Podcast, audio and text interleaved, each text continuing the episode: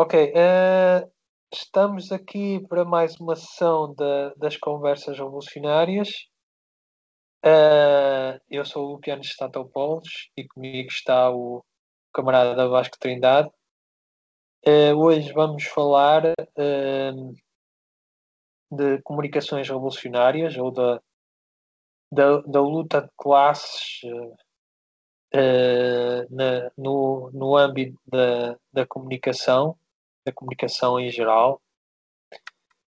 Uh, ok, uh, vamos começar então por falar em algo que, que, se passou recentemente nos Estados Unidos. há uma, uma rede social que se chama Parler, que, que foi utilizada ou é, é utilizada como, como uma plataforma de, de movimentos de extrema-direita eh, chamada Alt-Right. Uh, este, estes movimentos contestaram os resultados uh, das presidenciais norte-americanas. Portanto, são movimentos que estiveram muito ligados ao, ao candidato Donald Trump. Um, e, eh, e, como sabemos, houve, houve uma, uma reação contra, contra esta rede social uh, depois dos acontecimentos do Capitólio, que foram considerados como, uh, como uma espécie de golpe de Estado, de, uma espécie de, como uma espécie de tentativa de golpe de Estado. E uh, pronto, foram acontecimentos, portanto, que naturalmente disputaram uma, uma reação forte, mas isto levanta outras questões sobre, sobre o, que, o que pode ser usado a favor ou, ou contra uh, o nosso lado, que não é o lado da extrema-direita, não é? O lado, da, o lado dos comunistas, o lado de, dos trabalhadores o que, o, que, o que pode ser usado a favor ou contra o nosso lado da luta de classes um, ao utilizar as redes sociais, por exemplo. Vasco. Olá, boa tarde a todos. Uh, então, com efeito, para já, desde já agradeço ao Louquianos o convite para eu participar aqui no, no podcast e ir diretamente ao assunto. Portanto, com efeito, uh, houve uma plataforma social no, nos Estados Unidos, a Parler, uh, que em grande parte contribuiu para a mobilização e organização de, dos protestos de, de, contestação aos resultados eleitorais na, nas últimas presidenciais norte-americanas e, claro, defendendo a legitimidade da reeleição do, do Donald Trump. Uh, isto, ou, se, ou, seja, defendendo a legitimidade, afirmando que ele não tinha perdido as eleições, mas sim que devia, e que devia manter-se no cargo. É claro que, ainda por cima, há que recordar que estas, estas ações de contestação foram muito para além da, da invasão ao Capitólio. Houve dezenas uh, de, de, situações em, em, muitos estados norte-americanos de, de, de, manifestações, protestos, uh, ataques destes grupos. O que sucedeu imediatamente e após a uh, a exposição mediática em que realmente a invasão do Capitólio ganhou quase a total predominância, abafando a realidade do protesto geral uh, que se verificou em muitas áreas do país, uh, foi a exclusão do Parler dos servidores de, de empresas e inclusive de, de bloquear a aplicação por uma série de, de fornecedores de, de, serviço de telecomunicações. Uh, agora, o que é que. Para, para que lado é que gostaria de levar a nossa reflexão? É que, uh, neste caso concreto, houve um, um bloqueio e, uma, e um controle efetivo de iniciativas de extrema-direita que foram inclusive classificadas como terroristas, segundo creio eu. Uh, e recordo que, por exemplo, também no âmbito da, da própria, do, dos próprios comentários do Trump, o Twitter também bloqueou a conta, a conta dele, ainda enquanto presidente, porque ele uh, incentivou este, estes protestos ainda enquanto na figura de, de presidente em, em uh, no cargo. Ou seja, houve aqui assim, claro, uma reação a uma questão de, de, medida, de protestos de extrema-direita. Mas nós, se estamos a, a, tentar organizar, a trabalhar numa perspectiva revolucionária, também devemos refletir sobre uh, quando uh, sobre o facto que a qualquer momento isto também se pode virar contra o nosso trabalho. Hoje em dia, muitos camaradas, muitos, muitas, muitas estruturas em desenvolvimento, organizações, projetos uh, e até alguns partidos políticos que ainda os há de índole revolucionária, uh, assentam uma boa parte, se não, se não uma grande parte da sua comunicação nesta infraestrutura existente que é controlada pelo grande capital. Mas nunca podemos cair na ilusão de que a qualquer momento retiram-nos uh, tiram, tiram-nos esta, tiram-nos esta ferramenta a partir do momento em que formos considerados uma ameaça ou o trabalho que está a ser feito for uh, tiver uh, reais perspectivas de, de, se concretizar. Portanto, aqui a reflexão que eu proponho hoje, breve, é como é que organizações revolucionárias, como é que projetos revolucionários têm também de pensar em se organizar sem estarem totalmente dependentes destas plataformas, que, como já afirmei, estão sob o controle do, do grande capital e servem os seus interesses, como é óbvio. Ok, Vasco. Um, então, uh, uh, sabemos então que. Desculpa, não sei se queres que eu desenvolva aqui mais alguma questão ou se tens algum te... alguma pergunta já em concreto que me gostavas de, de fazer. Uh, ou se pretendes que eu desenvolva um bocadinho mais aqui assim o, uh, a minha proposta de reflexão, Luís. Uh, ok. eu acho que desculpa, eu estava aqui à procura de uma, de uma pergunta, estava ainda em formato de entrevista que eu estava a pensar, mas uhum se calhar é melhor eu fazer um comentário e do comentário pode surgir mais, mais reflexões e mais comentários. É, epá, eu acho que é, nós temos muita, muito proveito a tirar de, das redes sociais, destas, destas comunicações através da internet. É, uh, sobretudo uh, para começarmos alguns projetos, algo, para começarmos a criar algumas organizações, uh, para termos alguma visibilidade inicial, mas depois, à medida que formos estruturando núcleos locais, uh, nós ganhamos uma capacidade de, de passar para, para outras formas de comunicação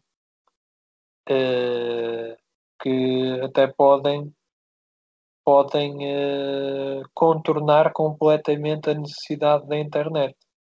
De, isso dependerá dependerá uh, uh, bastante de, da, da, da estruturação da nossa organização ser forte ou não. Quando nós temos uma boa rede de núcleos locais uh, que confluem numa organização central,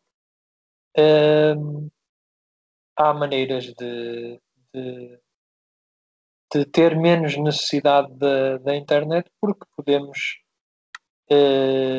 chegar às massas, digamos assim, chegar à classe trabalhadora, até de uma forma mais uh, contacto direto, mais cara a cara. Uh, e para isso há outras formas de, de comunicação que podem ser formas de comunicação completamente completamente à moda antiga.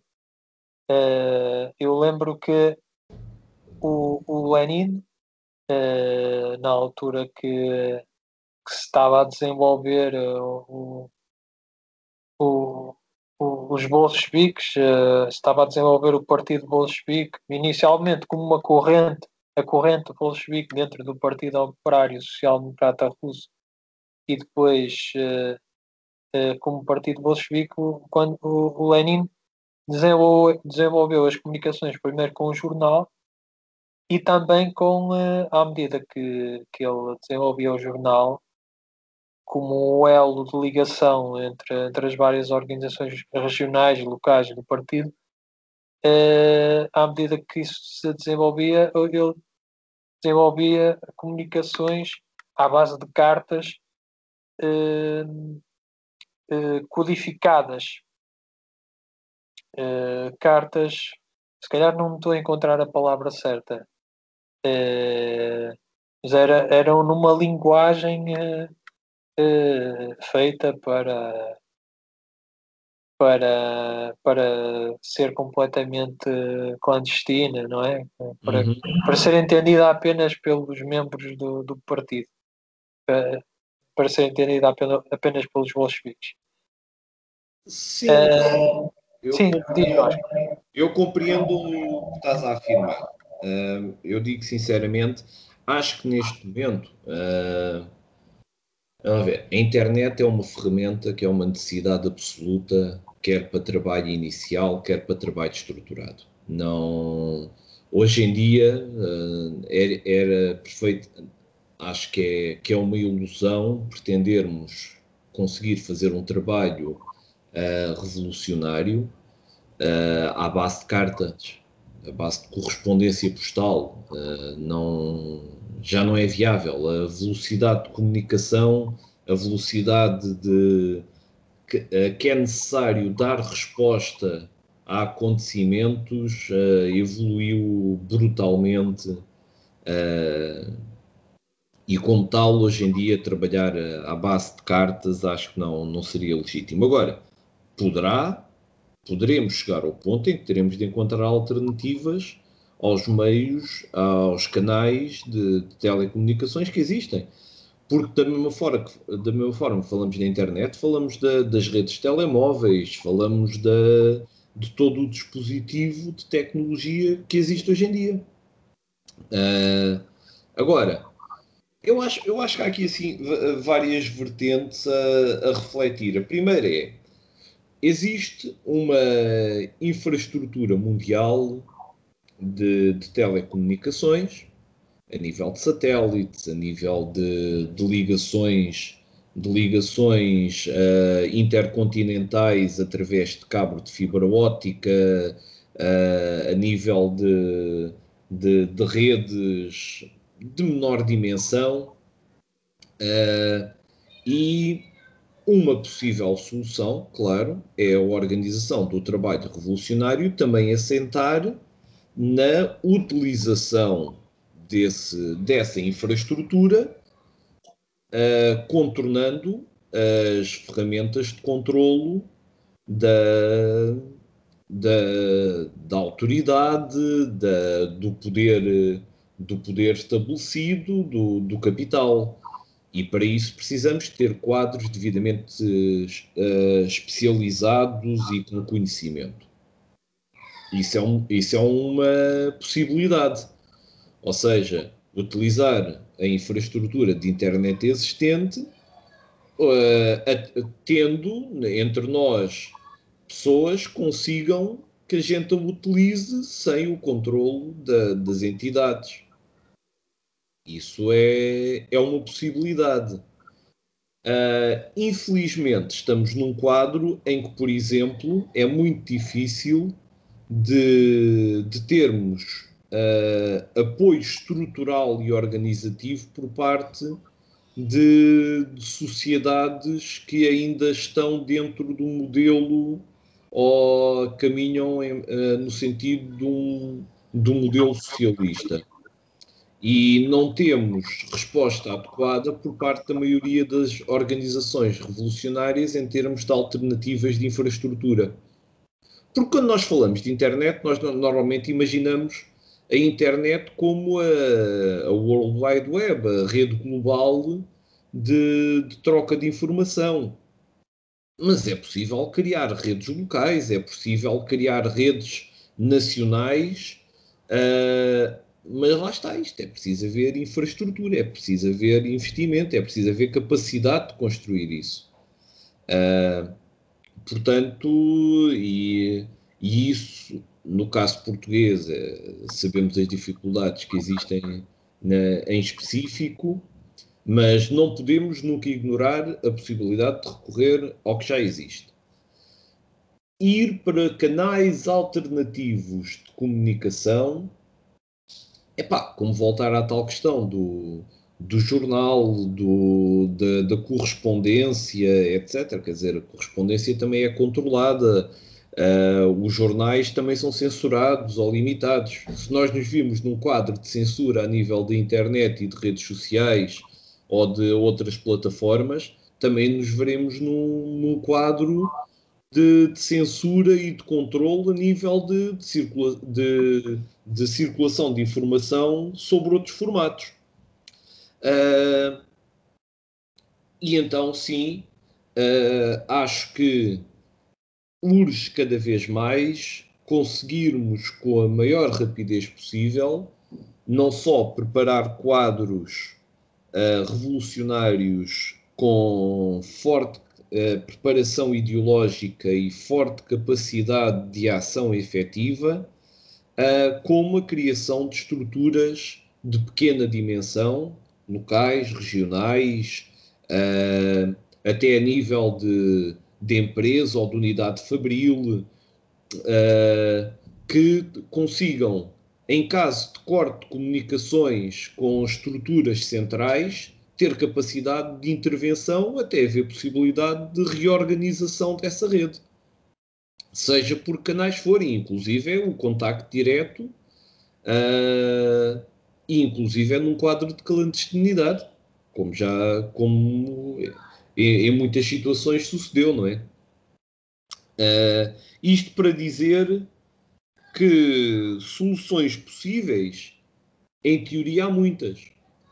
Agora, é um trabalho que eu acho que é importante de começar a, a fazer-se, a preparar-se uh, e não e acho que hoje em dia não custa-nos imaginar já a vida sem a internet, sem o telemóvel, sem as mensagens instantâneas, mas temos de estar, lá está, temos de estar conscientes que a qualquer momento teremos de ter meios de comunicação e de organização sem estarmos dependentes e recorrermos a isto.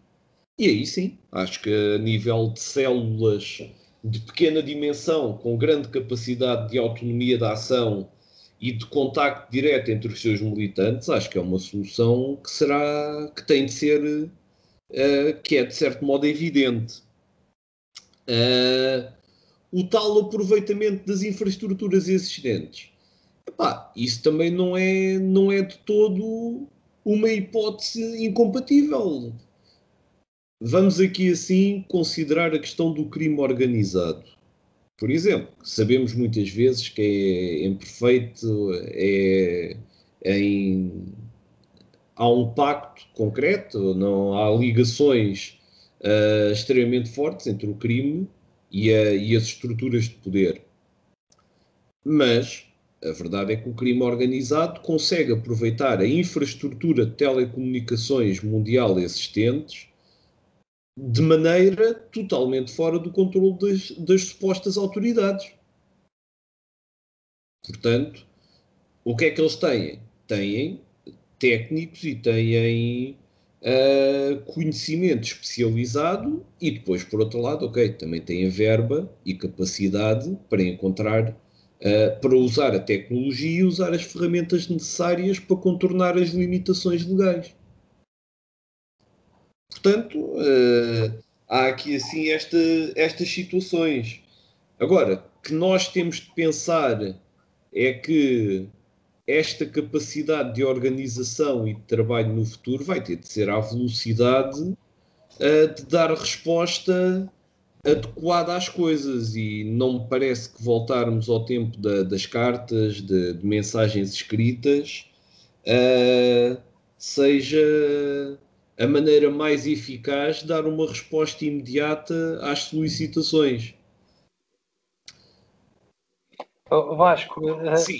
é interessante que tu pegaste na, na questão do crime organizado, porque eu acho que o crime organizado uh, tem uma capacidade de comunicação que, que, que eu acho que tem muito a ver com, uh, com aquilo que eu falei de, de darmos um, um passo maior na organização quando, quando criamos uma, uma forte rede de núcleos locais. Porque eu acho que é dentro desta lógica que, que o crime organizado consegue ter uma comunicação que escapa digamos que ao, ao Estado burguês que, que queira que queira condenar esse crime, reprimir esse crime organizado, não é? Eh, para além da questão eh, bastante óbvia, não é? Que há corrupção no Estado burguês, que o Estado burguês muitas vezes é cúmplice, muitas vezes de uma forma completamente direta com o crime organizado, Olha, a propósito disso, desculpa este pequeno à parte, eu vi um filme recente uh, italiano sobre a máfia uh, uh, italiana que tem, que tem uma ligação com os Estados Unidos, que, está uhum. in, intimamente ligada entre máfia italiana nos Estados Unidos e em Itália. na altura da, e na altura da, da Segunda Guerra Mundial, quando os Estados Unidos invadem a Itália eh, para, para combater o regime fascista, não é? Dentro, de, dentro do esforço de guerra para, para derrotar os exércitos de Mussolini e de Hitler na Europa. Uh, o, o Estado norte-americano e o Estado, o Estado norte-americano e, e, eh, e, a cúpula militar fazem um acordo com, com figuras uh, da máfia, com, com cabecilhas da máfia. Uh, pode, haverá alguma polémica se isso é um acordo consciente ou não. Eu dá-me a impressão que é consciente, não é? Eu, eu custa-me imaginar que os Estados Unidos não soubesse quem, com quem é que estava a lidar.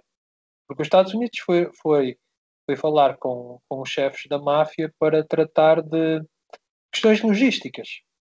Uhum. De, de, de, da alimentação da população. Não só, até nível, desculpa Luís, mas já agora, não só isso, até a nível de rede de informação, de conhecimento do terreno, de movimentação, de alojamento, sim, foi a todos os níveis. Uh, as máfias, as máfias, pronto, uh, a estrutura do crime organizado particularmente na Sicília e no sul, e no sul de Itália, foi fundamental para para, as, para a entrada dos exércitos norte-americano e inglês uh, no, no, território italiano. Foram, foram os batedores e quem abriu caminho uh, a todas essas forças. Aliás, muito em, em contrariedade aos próprios movimentos de guerrilha, uh, nomeado, e nomeadamente aos movimentos de guerrilha e resistência comunistas. Exatamente. A quem não, não, não aderiram com particular entusiasmo e muitas vezes com quem nem sequer colaboraram. Claro. Não, eu estava a dar este exemplo exatamente para falar como o crime organizado às vezes trabalha em conjunto abertamente com, uh, com os Estados burgueses, não é? Sim. Com as democracias burguesas. Mas uh, também se dá uh, que também se dá o acontecimento que que o crime organizado infiltra o Estado burguês sem o conhecimento do Estado burguês. Quer dizer, eh, coloca autênticas redes de espionagem eh, dentro da polícia, dentro dos tribunais, etc. Uhum. Eh, bem, isto, isto acontece. eu acho que isto acontece não só no crime organizado, mas acontece com, com, com casos, se calhar, mais, mais uh, comuns, uh, mais banais, isto é, com pessoas individuais que simplesmente. Há pessoas individuais, às vezes pessoas do âmbito capitalista, pessoas que são capitalistas, que são poderosas e que simplesmente têm uma capacidade de, de trabalhar em rede, uh, infiltrando tribunais, infiltrando a polícia. Às vezes, alguém, um, uma pessoa poderosa nesta, na sociedade em que nós vivemos é capaz de, de corromper alguém que trabalha num tribunal, por exemplo, para ter acesso a um, um processo. Eu acho que já se falou de, alguma, de algumas situações desse tipo em Portugal nos últimos anos, não é?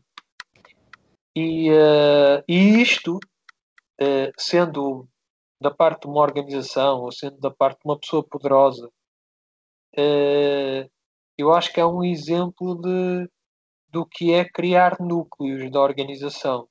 Eh, isto, isto é, é, um exemplo do que é a batalha de, das comunicações também. Sim. Porque, é, porque eh, nós temos esta preocupação ao lidar com a internet que é, que é o facto de sabermos que está mais que publicado e mais que sabido e mais que admitido que, que a internet é usada como uma imensa rede de espionagem. Até pelas, para as coisas mais banais como, como as empresas hoje em dia terem um privilégio absoluto de eh, espiar cada pessoa que usa a internet para, para formularem eh, estratégias de publicidade, não é? E se é usado para isso, então é usado para tudo e mais alguma coisa, não é? Sim. Já para não falar da polícia que, que uh, à conta de, de, do mediatismo, do terrorismo e do, do fenómeno do terrorismo e usa uh, leis de, de, desse tipo, leis excepcionais, não, não são leis excepcionais do tempo da pandemia, são leis excepcionais pelo menos desde o tempo do 11 de setembro, não é? Que, que são usadas para, para espiar qualquer pessoa, não é? E qualquer Estado tem, tem sobre investigação, eh, qualquer Estado burguês hoje em dia tem sobre investigação qualquer organização de esquerda, qualquer organização comunista que, que, que eles vêm entenderem, não é? Então, uh, isto também também acontece uh, de uma forma invertida, digamos, no crime organizado, quando o crime organizado coloca pessoas uh, a abrirem processos dentro do tribu de, dos tribunais, dentro da polícia, a saberem, a saberem o que a polícia vai fazer antes, por exemplo, uma rusga, antes da rusga acontecer, coisas desse tipo. Também acontece uhum. o, o outro lado o, o lado inverso da medalha, digamos assim. Sim, é, é assim, eu quando peguei na, na questão do crime organizado, uh, vamos ver, o crime organizado é uma definição legalista pelas estruturas de poder para criar um inimigo imaginário, porque a grande parte do, do crime organizado é o próprio sistema capitalista. Uh, e muitas vezes aquilo que eles designam de crime organizado, frequentemente são uh, respostas sociais das camadas mais baixas da, da, das camadas mais baixas da sociedade que são necessárias para a própria sobrevivência dessas comunidades. Uh, o que não, não, não sei se me estou a fazer perceber neste sentido, ou seja, uh, muitas vezes a definição de, de crime organizado por parte das estruturas de poder é, no fundo, as pessoas a tentarem sobreviver num contexto de opressão total em que têm de contornar a lei. Uh, e nós somos facilmente confrontados com essa situação quando, quando vemos, por exemplo, a questão das, as questões das favelas brasileiras, as questões da, da, das da, dos próprios guetos qualquer país e de qualquer sociedade uh, em que quem está na pobreza extrema é evidente que, que muitas vezes tem de recorrer ao desrespeito pela lei, a lei burguesa, para conseguir sobreviver. Uh, e isto tanto pode ir desde o crime organizado ao pequeno crime e à pequena delinquência. Uh, mas isto para dizer que não. É, é, eu concordo contigo e é muito interessante esta questão da ligação do crime organizado a, a nível de uma estrutura uh, assente em pequenas organizações, uh, em pequenas células, e essas células, a grande mais-valia, a grande força delas é precisamente a sua relação extremamente íntima com as comunidades, copiando também a própria solução e o modelo da luta de guerrilha, em que a luta de guerrilha é tanto mais eficaz quanto mais descentralizada é a estrutura, mais autónomas são as células de, de guerrilha e mais eficaz é a sua ligação às comunidades que lhes dão o apoio logístico, nomeadamente a nível de, de instalações e de alimentação. Portanto, e toda essa comunicação, sim, tem de ser feita ou com a tal corrupção, como tu referes, e com toda a a razão da infraestrutura do poder, através da desde a pequena corrupção do pequeno funcionário, uh, tomando em que se adquire conhecimento sobre um, uma questão pontual ou mínima, até à grande corrupção que permite usar a, a, lá está a infraestrutura de comunicação da, da máquina de poder. Ou seja, e aqui remetendo para o que temos tentado falar, é óbvio que uh, o trabalho organizativo em pequenas células de, com grande capacidade de análise autónoma e de ação autónoma é uma, é uma resposta historicamente uh, essencial a comunicação dessas células com uma estrutura central depois também é, também é importante. Mas quando esse corte se verifica, as células têm de conseguir funcionar independentemente e com eficácia. E isso só reforça a necessidade delas de estarem muito bem preparadas e muito bem organizadas para, e terem um, uma clarividência em termos do que deve ser a sua ação e atuação. Neste momento em que nós ainda gozamos de alguma liberdade, uh, mesmo que limitada, porque sabemos que hoje em dia toda a comunicação, aquilo que nós estamos a fazer neste momento, é controlado, é vigiado, é filtrado. Uh, nós, nós, neste momento, podemos ter esta conversa uh, a partir do momento em que, tiver, em que se calhar conversas desta índole pudessem estar a decorrer com algumas centenas ou milhares de pessoas, já estávamos aqui assim a levar um corte, não é? Uh, então, o que, é que, o que é que sucede realmente? Enquanto temos esta possibilidade de usar esta estrutura e estes meios, uh, devemos usá-la ao máximo e aproveitá-la, mas nunca esquecer e nunca retirar da nossa metodologia de trabalho e da nossa organização o facto de que a qualquer momento ver-nos-emos privados disto. E esse momento a acontecer não tem de ser visto como um momento negativo, antes pelo contrário, tem de ser visto como um momento em que a nossa ação está a começar a ser eficaz e está a começar a causar dano. E, quando, e aí temos de ter a capacidade de continuar a causar o dano sem precisarmos destes canais e termos os tais ou uma infraestrutura alternativa ou a capacidade de corromper e utilizar uh, a infraestrutura existente fora do controle da máquina de poder. Oh, Vasco, desculpa, desculpa interromper, acho que a palavra não é corromper.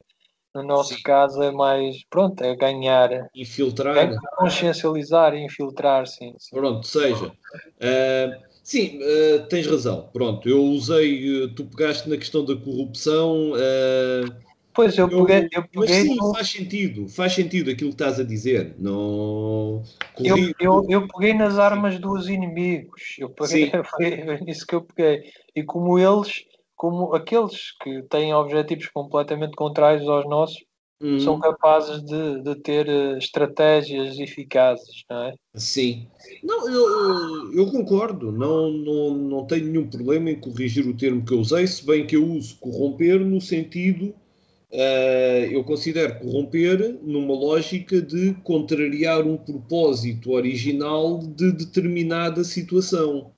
Uh, não tem a ver eh, com a corrupção da segunda lógica burguesa, mas, mas pronto, corrijo-me perfeitamente e aceita aquilo que tu disseste, tens toda a razão. Portanto, sim, infiltrar, uh, entrar e, e, e, usar de maneira, de maneira devidamente especializada e, e conseguindo utilizar isso. Uh, portanto, acho que é isso. Acho que enquanto podemos, utilizamos isto com todo, com, e exploramos isto uh, na máxima capacidade que conseguirmos, mas sempre com a consciência de que é preciso criar estruturas revolucionárias que no futuro não estejam dependentes disto. Porque quando o, começar a haver real dano e começar a acontecer real e começarmos a a, conseguir dar respostas adequadas à, à opressão do, do capital, então aí assim tudo isto vai desaparecer, vai deixar de ser uma opção para nós e nós, e nós temos de ter uh, processos alternativos de, de, continuar a fazer esse trabalho. Pronto, Vasco, é, eu estou, estou de acordo contigo. Uh, uh, pá, sinceramente não me estou não me estou a, não me está a correr nenhum nenhum comentário especial eu eu eu quando estavas a falar uh, sobre o crime organizado eu eu, eu senti tentado uh, também a interromper e também a contrariar o que tu estavas a dizer, porque eu vejo o crime organizado, uh, epá, uh, de um modo geral, o conceito de crime organizado que há na comunicação social é um conceito que eu considero correto. Epá, são organizações que são nossas inimigas. Podem ser inimigas do Estado burguês, mas também são nossas inimigas. Ou seja, uh, elas expressam uma parte da burguesia que pode tornar uh, a sociedade burguesa ainda pior e pode estar ligada ao fascismo. Uh, coisas como máfias e, e também, e digo-te, também uh, as organizações criminosas que atuam em favelas do Brasil. Atenção que essas organizações, embora possam ter uma retórica de defesa da, da população, essas organizações eh, são organizações que, que, que, que, que adoptam completamente a, a, lógica burguesa e que, à medida que vão crescendo, especialmente, não é? Até podem começar, podem começar eh, é como, como acontece com a pequena burguesia, como, como acontece com o merceeiro que, que pode depois tornar-se um dono de uma cadeia de, de hipermercados, não é? Uhum. Eh, da mesma forma, um, um, uma meia dúzia de, de, pessoas pobres podem começar a assaltar casas de ricos, tipo Robins dos Bosques, e, uh, e depois passarem para o tráfico de droga e depois passarem para, para uma máfia tipo italiana, não é? Portanto, uh, isso também acontece porque, porque uh, são coisas completamente diferentes. Por exemplo, uma guerrilha, uma, as Farc na Colômbia, estão organizadas para, para tomar o poder, para, para, para para organizar a tomada do poder do, da, da, classe operária, dos camponeses e para, para chegar ao socialismo, é? E no, no âmbito dessa luta, eles podem, por exemplo, fazer assalto, assaltos a casas de ricos ou, uh, ou forçar ricos a pagarem o chamado imposto revolucionário, que os ricos poderão dizer que se trata de um assalto, quer dizer, vai dar ao mesmo, depende, depende de, da forma como, como olhamos para esse acontecimento mas eh, uma guerrilha faz isso com uma determinada estratégia, com um determinado objetivo. Uma meia dúzia de pobres que um grupo de, de pobres que, que no desespero do desemprego se vira para assaltos e, e, e se vira para uma vida do crime, eh, também pode se transformar e, sobretudo, transforma-se quando se torna numa estrutura organizada, é o que habitualmente acontece, quando se transforma numa estrutura organizada que tem o intuito do crime e não, tem, não tem o intuito de uma luta política como a guerrilha, transforma-se numa organização burguesa, não é? Transforma-se numa organização burguesa como a máfia italiana, que o, o objetivo é, é, obter o lucro através de atividades ilegais, basicamente, não é? E, as, e muitas vezes atividades e muitas vezes atividades que são feitas contra a população pobre, apesar de toda a retórica que há de, de, dos, dos, grupos criminosos nas favelas uh, brasileiras sobre protegerem a, a, população da polícia, prestarem serviços, etc. Sim, eles podem prestar serviços, mas eles prestam serviços uh, e, e podem dar uma determinada proteção, mas é uma proteção vinda de, uma organização burguesa. É uma proteção que uma empresa capitalista dá aos seus trabalhadores até certo ponto, não é? Porque, porque precisa deles, não é? Estás a perceber? Sim, Portanto, sim. eu acho que é, assim, é preciso um certo cuidado ao falar de, de, de do crime organizado de, sobre, sobre a sua deturpação. A deturpação sim, pode acontecer, mas não é muito vulgar por exemplo, acontece uh, o governo colombiano uh, querer uh, catalogar a guerrilha como, um, como uma organização criminosa, como uma organização dedicada ao narcotráfico, que a guerrilha não é, e, e, que a guerrilha já provou que não é, e, e, e pronto, e que é pura difamação. Mas essa tentativa não é, não é uma tentativa muito sistemática eh, que, que, surta efeito. Não é uma tentativa muito, eh, eh muito eh, eh, bem passada, digamos, na comunicação social e nas redes sociais, etc. Não, essa, essa tentativa não passa muito. Porquê é que não passa muito? Eh, olha, porque depois vê-se vê, -se, como esses conflitos muitas vezes desembocam, eh, ou pelo menos parcialmente, em processos de paz em que os governos são obrigados a, a, a, aceitar que as guerrilhas não são organizações criminosas, são organizações políticas e que têm que resolver um problema político. Isso também aconteceu com as Farc, não é? Embora com maus resultados, uma paz que de uma paz que que não não eh, não foi positiva para as Farc e para, para, para, para os trabalhadores e para o povo da Colômbia. E, e uma parte das Farc continua a luta, a luta armada, não é? Mas o processo que eu estou a falar de legitimação de, as Farc como organização política existiu, lá está. Portanto, uh, uh, muito do que se fala de crime organizado faz sentido. E quando se fala, uh, quando se deturpa esse termo, epá, é, é mais. É, é, uma, é uma argumentação mais frágil, geralmente. E acaba por ser desmentida pelo, pelo, pelos próprios utilizadores de, dessa, dessa deturpação, não é? Uh, ora bem, aqui assim, esta questão do, do crime organizado. Eu, quando, inter, quando referi depois da, da tua intervenção e explicitei a questão das favelas, outras situações, é porque eu achei que, primeiro, tinha sido demasiado lato numa definição de crime organizado.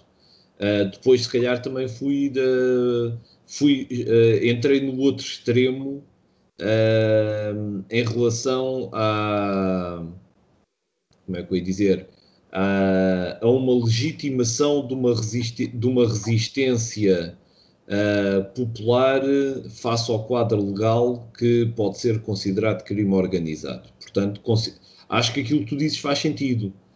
Uh, não concordo tanto sobre a questão da, da eficácia da comunicação uh, dos Estados face a certas organizações. Eu acho que Uh, as Farc têm sido vítimas ao longo da, dos anos, mesmo antes do acordo de paz e mesmo agora após a retoma da luta armada, uh, de, de, uma lavagem mediática constante, tal como antes muitas outras organizações, desde o IRA até a ETA, etc. Não é? Uh, houve muitas organizações políticas que, para uma grande parte da, das populações e da simplesmente são, são precisamente encaradas como organizações criminosas porque é a, a comunicação oficial do, dos Estados em relação a elas. Não, não podemos minimizar a eficácia dessa, dessas classificações. Estás a perceber?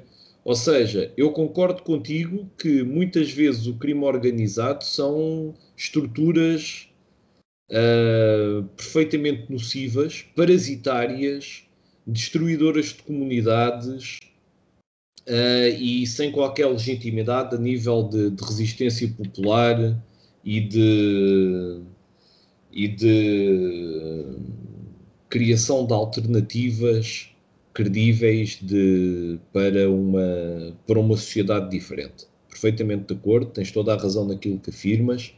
Uh, porém, não, não podemos ignorar que o recurso e a, ou a ligação extremamente forte dessas organizações, muitas vezes às comunidades, uh, resulta precisamente da falta de perspectiva das próprias comunidades em termos de subsistência e de sobrevivência face ao, ao modelo social em que se encontram. Não, não encontram grandes alternativas. Uh, é claro que isto não as desculpabiliza. E aí, mais uma vez, estou plenamente de acordo contigo. Uh, mas acho que também há uma há todo um discurso oficial de classificação de crime organizado, de organizações terroristas, de organizações criminosas, de movimentos legítimos de, de, de contestação, de, de revolta, de, luta social. E se calhar, olha, temos aqui assim um bom tema para uma conversa, se calhar para um outro podcast, tentar trabalhar um bocadinho mais esta situação. Uh, e uh, discordo contigo, infelizmente, quanto à questão da, da real eficácia da, destas classificações de movimentos revolucionários e de luta popular enquanto organizações criminosas ou terroristas. A verdade é que, pela própria capacidade de, de massificação da mensagem que é assegurado pela, pelos meios, pelos mídias capitalistas, infelizmente essa mensagem passa, com, com bastante eficácia até. Uh, e é preciso haver muito trabalho de, de contextualização e de explicação uh, e de análise para muitas pessoas se aperceberem de, da realidade por trás disso. Eu acho que tu tiveste uma, uma, uma intervenção agora que tiveste uma resposta que esclareceu melhor, equilibrou melhor o que eu, o que eu estava a dizer, corrigiste bem o que eu estava a dizer, mas eu acho que tu eh, eh, continuas a, eh, num, num aspecto, a, a, eu acho que continuas a, a, ligar demasiado, a pôr no, no mesmo, ao mesmo nível, por exemplo, terrorismo e crime organizado, conceitos assim, porque eu acho que eu acho que há uma percepção geral, eh, acho que da população que distingue estas coisas. Eu acho que uh, as pessoas, as, as, pessoas em geral, as pessoas comuns, acho que distinguem bem crime organizado é uma coisa e uh, terrorismo é outra, não é? Agora, uh, isto pode ser usado, como tu dizes, está, estou de acordo, e, e que é muitas vezes usado, como tu dizes, eu, sim, eu, que eu estava talvez a, a, a minimizar demasiado esse, essa questão, tens razão. Tens razão em relação a isso. Eu, isto é um tema tremendamente complexo, acaba por fugir um bocadinho ao, ao tema que nós queríamos falar hoje. Uh, mas olha, uh, deixa-me dar-te talvez aqui um exemplo concreto. É óbvio que a percepção, por exemplo, do que é a ação da ETA, ou do que foi, na, é totalmente diferente no País Basco do que é, por exemplo, na, em Madrid.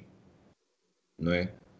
Eu, eu, eu, eu tinha, tinha e tenho vários amigos de Madrid e, e em, em, muitas pessoas em Madrid falam da ETA como basicamente uma máquina de extorsão de dinheiro aos comerciantes de, do País Basco através da, da intimidação e da ameaça.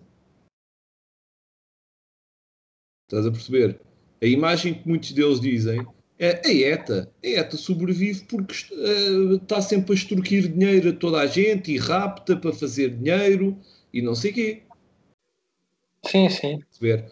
Ou seja, esta questão das imagens destas organizações a nível das populações Epá, lá está, tem a ver com a própria ligação dessas organizações às comunidades e às populações. Uh, como é óbvio, há, será sempre tomada, e, e, então se fores falar com uma pessoa de Portugal ou com uma pessoa da, da Alemanha sobre o que é que o que é ETA, não é?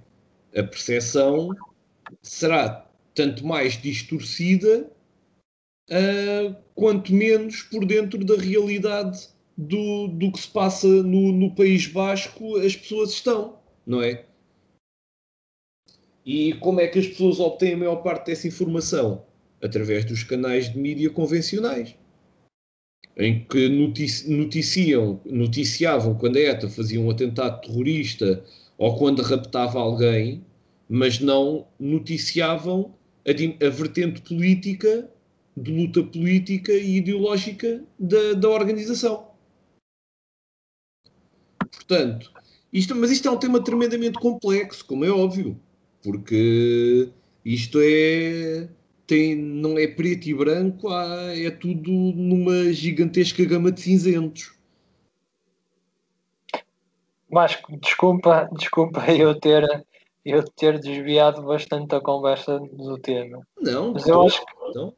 Mas eu acho que se nós olharmos para isto uh, de outra maneira, se calhar a comunicação e a imagem das organizações revolucionárias perante a população, se calhar também são coisas bastante aproximadas, não é? São temas aproximados. São, certamente, e, e por acaso, agora deste aqui uma jogada de mestre, acabamos por voltar ao tema da, da nossa conversa, não é? é precisamente as limitações de, de, conseguir utilizar a infraestrutura tecnológica da, da comunicação massificada que essas organizações têm, que a sua mensagem não passa e passa a mensagem do poder do poder do, do capital, da, da estrutura de poder. Uh, e como é que contornam isso? Pois, lá está, uh, através da, das suas organizações, através da, de, da utilização uh, muito limitada destas ferramentas, porque se começam a conseguir fazer uma utilização massificada, rapidamente são silenciados. Uh, e, obviamente, onde conseguem a maior eficácia será através das pequenas organizações e do contacto direto entre as pessoas. É todo um trabalho que tem de ser feito. É um trabalho tremendamente difícil. Agora, também lá está. Uh, não é nenhuma revolução se fez com a gigantesca maioria de quer das populações uh, e certamente nunca em condições favoráveis como as que nós temos hoje em dia a nível de comunicação até determinado ponto. É em condições tremendamente adversas. Nós devemos é prepará-lo, preparar-nos para saber agir mesmo nessas condições. Exatamente, exatamente. Ok, acho que acho que já, já estamos uh, na hora de, de acabar o, o, podcast, não é? Eu acho que sim. Uh, obrigado, Vasco. Uh, foi uma excelente conversa, uma excelente sessão das conversas revolucionárias. Uh, pronto, se tiveres mais alguma coisa a dizer, pronto, uh, ficamos por aqui. Não, podemos ficar. Uh, se tiveres mais alguma coisa a dizer, ficamos por aqui. Parece-me parece uma boa maneira de concluir a, aqui a nossa conversa. okay. um grande abraço e um abraço. quem nos ouvir, espero que discordando ou concordando, depois digam alguma coisa e tentaremos a ter mais conversas destas, que o importante é realmente haver reflexão e ir-se criando aqui uma discussão que leve depois à, à organização e à ação. Vá. Um grande abraço, Luquianos. Obrigadinho pela oportunidade. Obrigado, um abraço. Tchau, até breve.